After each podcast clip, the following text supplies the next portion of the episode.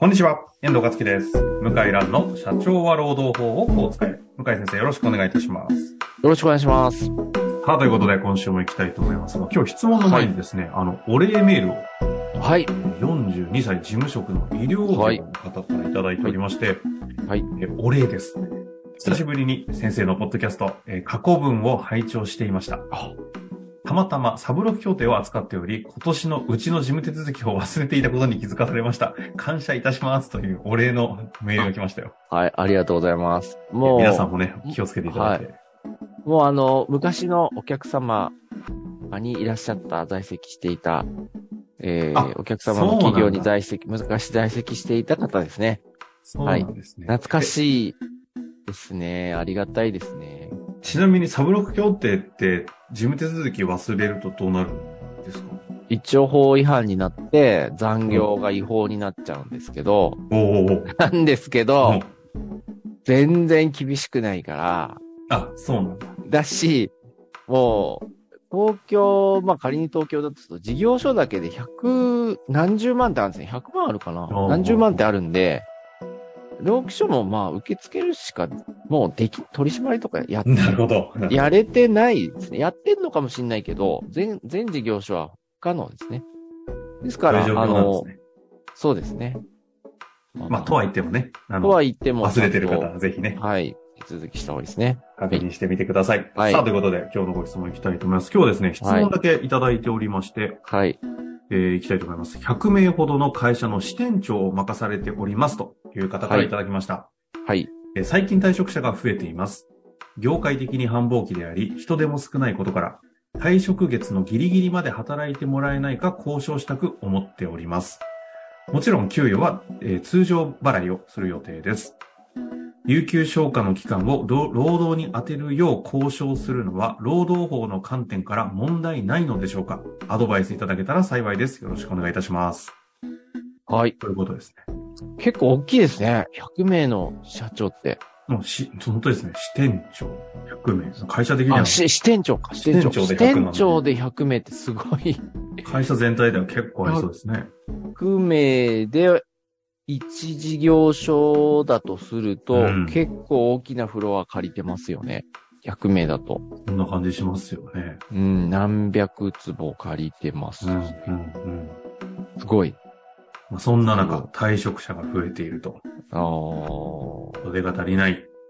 まあ、これ簡単でして、簡単なんですね。簡単です。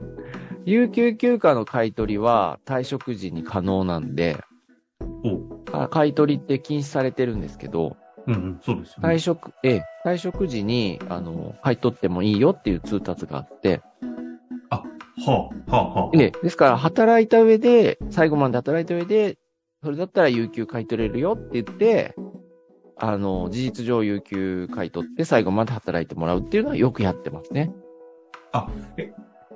いんい一応違法だけど通達あるんで、い違法じゃないんですかあ違法じゃない、違法じゃない。そうなんまですねだ解。釈上違法じゃないってやつです。あ、そうなんですね。ええ、条文、あ、うん、解釈上は原則として買い取り違法だけど、退職時は、まあ例外的に適法にしているとああ、。そういうことか。そうなんですね。そうですね。まあ、労働者の人にとって有利ですからね。うん、うん、うんうん。ええちょっと待ってください。これもうズバリ回答、はい。ズバリ回答で終わっちゃったんですよ終わねっ。ちゃった感じですかこれ空気感的にな、そんな雰囲気が出てますけど終わっちゃったんで、ままあ、少あし話しつつですけど、が、話しつつですが、終わりです、みたいな。えー有給休暇でもそうですね。買い取りは効き目はある。交渉材料として効き目はありますね。これ逆に、えっと、お得労働者ですね側の立場からの質問なんですけど、はい。えっと、いう、そのなんか暗黙で動いてて、あれこれこのままだと退、あの、有給消化しきれなくないかみたいな感感じになった時に、はえ、その分もう無理なんで、あの、買い取ってくださいっていう交渉をこっちから仕い。掛けはるい。っていうしのは知ってる人いますよ。ネットに書いてあるから。買い取れるって。やめるとき。 なるほど。あの、ここで聞だかくらググりなさいと。うん。だから、いや、あの、買い取ってくださいっていう人もいますね。そうなんだ。ええそうなった場合は、経営者としては買い取らないといけない、もう義務が発生する。あ、義務はない。あ義務な、ないいんですか義務ない。でも、拒否したら、じゃあ私、もう、あさってから有給取って、3月末まで休みますって言って終わりですからあ、ね。そうかそうか。取得権利がある以上。そう。ですから、応じざるを得ないっていうのが現状ですね。そういうことなんですね。そう。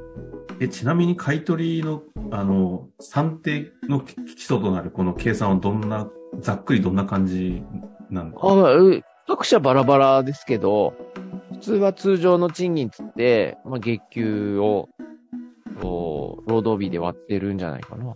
あ、じゃあもう、あまあそんなもんか。そんなもんですおね。ーなるほど。そんなもんだ。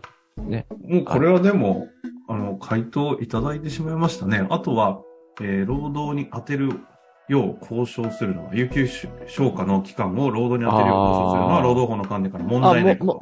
え問え題。問題はない、いいあ、問題ないというか、有給休暇、問題ありますね。有給休暇使いたいって言われたのに、働けっていうのは、まあ、違法でしょうね。なるほどね。問題買い取るから働けようは、向こうが望んでなかったら。あ、そう、えーっとね、えーそうですね。うん。本人が使いたい、休みたいって言ったら、拒否できないですね。そうですね。そうなんだ。使いたいです、休みたいですって言ったら、うん。で、そういう人も多いですね。休みたい、本当に。だから働きたくありません。お金もらっても嫌ですって言われたら、そういうことですね。はい。こないだ、おいくつぐらいだったかな ?40 半ばか、多は分い後半ぐらいの経営者で、社員さんが30半ばで、はいゆあの退職するしないの時に、有給結構残ってたみたいで、うん。多分まるっと1ヶ月ぐらい、結構、あの1ヶ月ぐらい渡してたんですねはい。で、んそれを、向こうの都合で、こう、いわゆるキャリアアップ的な転職でもう辞めあはますあはっていうあこはとあなのには、あしっかりと逆算を計算して、全部消化しきって、は次のところに行くっていうことを気持ち的に受け止められないっていうこう話あをー出い。はたい。ものに関しては、こう向井先生最近の動向も含めてどういう見解であ、す普通ですよ。か普通なんですね、これ。うん。あ、普。普通。うん。それは、まあ20年前、30年前は普通じゃないけど、うんもう10年前ぐらいから普通じゃないですか。あ、もうそんな前からですかうん。あじゃあ逆に有給を取得しきらないでやめる方が普通、異常異常とまではな言わないい。か少数派。あ、そうなんですうか、ん。取得しきれない人は、急に決まっちゃって、転職はが。で、もう早く来てくれって言われて、まあ、泣く泣く取得できなくて終わった、みたいな。そういうパターンで、余裕がある人は、もう思いっきり全部使いますね。ううちや辞めた人もそうだったかな、うちの事務所。あ、まあでも、 法律全部わかってますしね。弁護士は、いや、むしろ弁護士は使わないで辞めちゃう。うーん、あ、なるほど。事務職の方ってことですか。事務職の方はみんな使って辞めまうしん、なるほど。そうなんですた。ね。まあ普通ですよ。そう。最後に、えちなみに、え今のケースで、いやもう、次決まっちゃって行かなきゃいけない。取り切れない。はでも、は買い取ってくれる制度ありますよねっていうの。制度は、ないって言い張 って、おお断るのもできる。できます。あ、そうですか。別に買い取る義務ないから。あうん、ないよって言って。あ。あ、だったら消化して、でもそっちの都合でしょって成り立たないってことだ。うん。まあ、それが普通ですね。それは普通なんですね。まあ、いやいや、最後は、うん。円満に終わりたいんだったら、いいよ、書いてってあげるよって。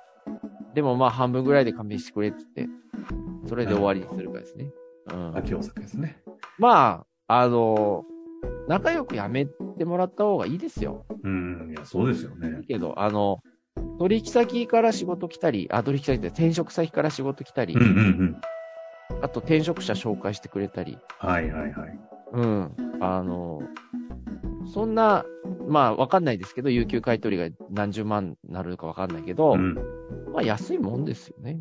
確かにね、退職が別に変ないやレベそルのではないんですからね。その後のネットワーク使えるっていうか、そういうリターンがある可能性考えると、まあ、 10万、20万かわかんない、30万、40万かわかんないけど、まあ安いかなって思いますけどね。まあ、ということですね。投資だと。思って。将来のね。うん。とい、と思いますけど。まあ、ということで、あの、はい退職時の、まあ、有給について、だいたい今、包括して話せましたよね。はい。ということで、はいこのあたりで今日は終わりたいと思います。はいありがとうございました。ありがとうございました。本日の番組はいかがでしたか番組では向井蘭への質問を受け付けております。ウェブ検索で向井ロームネットと入力し、検索結果に出てくるオフィシャルウェブサイトにアクセス。その中のポッドキャストのバナーから質問フォームにご入力ください。たくさんのご応募お待ちしております。